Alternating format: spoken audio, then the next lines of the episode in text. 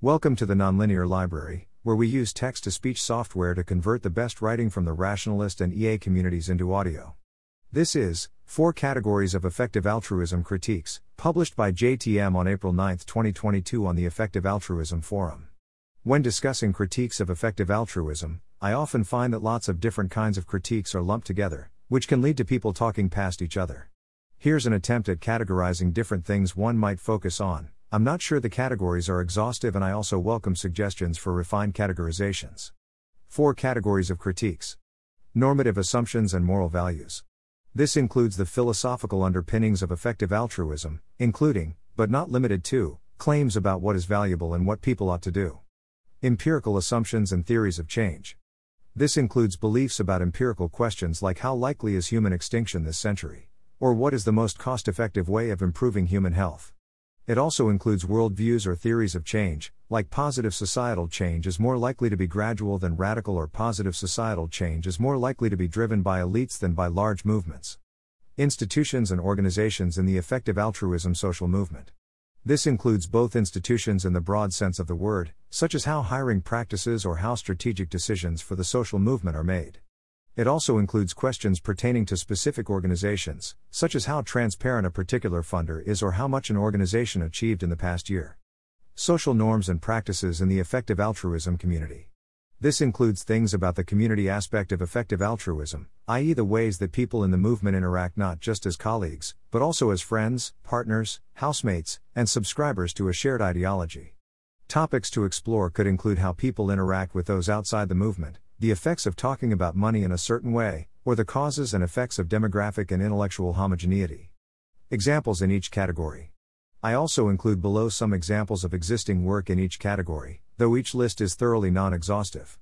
Also, I'm sure that some of the examples could fit into more than one category. I tried placing them in the category they seem to represent the most. For several of these examples, I haven't read them in their entirety, some I've only barely skimmed.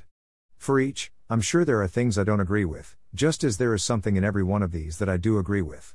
You'll note that these aren't sweeping critiques of effective altruism or long termism as a whole, they are rather critical assessments of specific aspects, although those would also be interesting.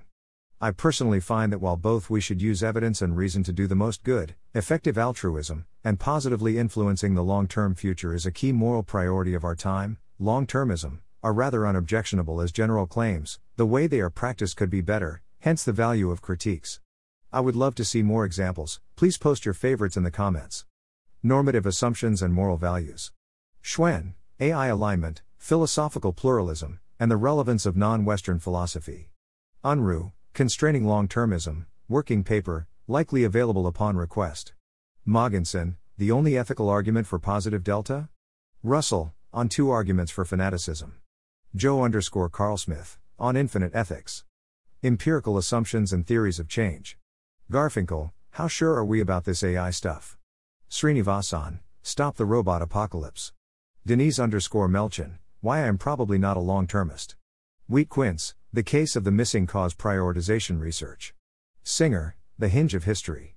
Weyl, Hear This Idea Interview, Second Half. Brian Tomasik, Why Charities Usually Don't Differ Astronomically in Expected Cost Effectiveness. A Red Team Against the Impact of Small Donations. Hauke Hillebrandt, Critique of Open Phil's Macroeconomic Policy Advocacy. Institutions and Organizations in the Effective Altruism Movement.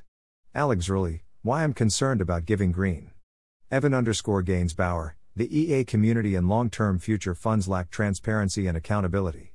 Matthias KB, issues with centralized grantmaking. Carla Zoe C, democratizing risk, or how EA deals with critics. Nuno Sempere, shallow evaluations of long termist organizations. Social norms and practices in the effective altruism community. Carla Zoe C, objections to value alignment between effective altruists. Gregory underscore Lewis, in defense of epistemic modesty. Linch, the motivated reasoning critique of effective altruism. Racial demographics at long termist organizations. MichaelA, three suggestions about jargon in EA. Robert underscore Wiblin, when you shouldn't use EA jargon and how to avoid it. Nathan Young, I feel anxious that there is all this money around. Let's talk about it. Magnus Vinding, against the smarts fetish. A quick note on critiques and action. Critiques can be super valuable for generating hypotheses and contributing to a healthy epistemic culture. But I want to stress in the absence of action, critiques don't do much. In fact, they can be worse than nothing, insofar as they create an appearance of receptiveness to criticism despite no actual action being taken. Indeed, when doing things like writing this post or hosting sessions on critiques at EA conferences, I am sometimes concerned that I could contribute to an impression that things are happening where they aren't. This means that, 1. Critiques should strive to be constructive and highlight implications and solutions whenever possible. And, 2. People who generally think that red teaming is useful should be ready to take action or change course in response to a valid critique. Or criticisms, or red teaming, or minimal trust investigations, or adversarial collaborations, or internal debates, or whichever you prefer to call it. This has little to do with critiques of effective altruism, but I'm reminded of one of my favorite papers in normative ethics, which also seeks to minimize confusion by offering some categories. Kagan, 1992, The Structure of Normative Ethics. From the opening paragraph, if you open a typical textbook on normative ethics, it will have a discussion of what it thinks of as rival theories. There might be a chapter each on, say, utilitarianism, contractarianism, and virtue theory. The assumption seems to be that these three are alternative attempts to answer the same basic questions. This seems to me exactly incorrect. Thanks for listening. To help us out with the Nonlinear Library or to learn more, please visit nonlinear.org.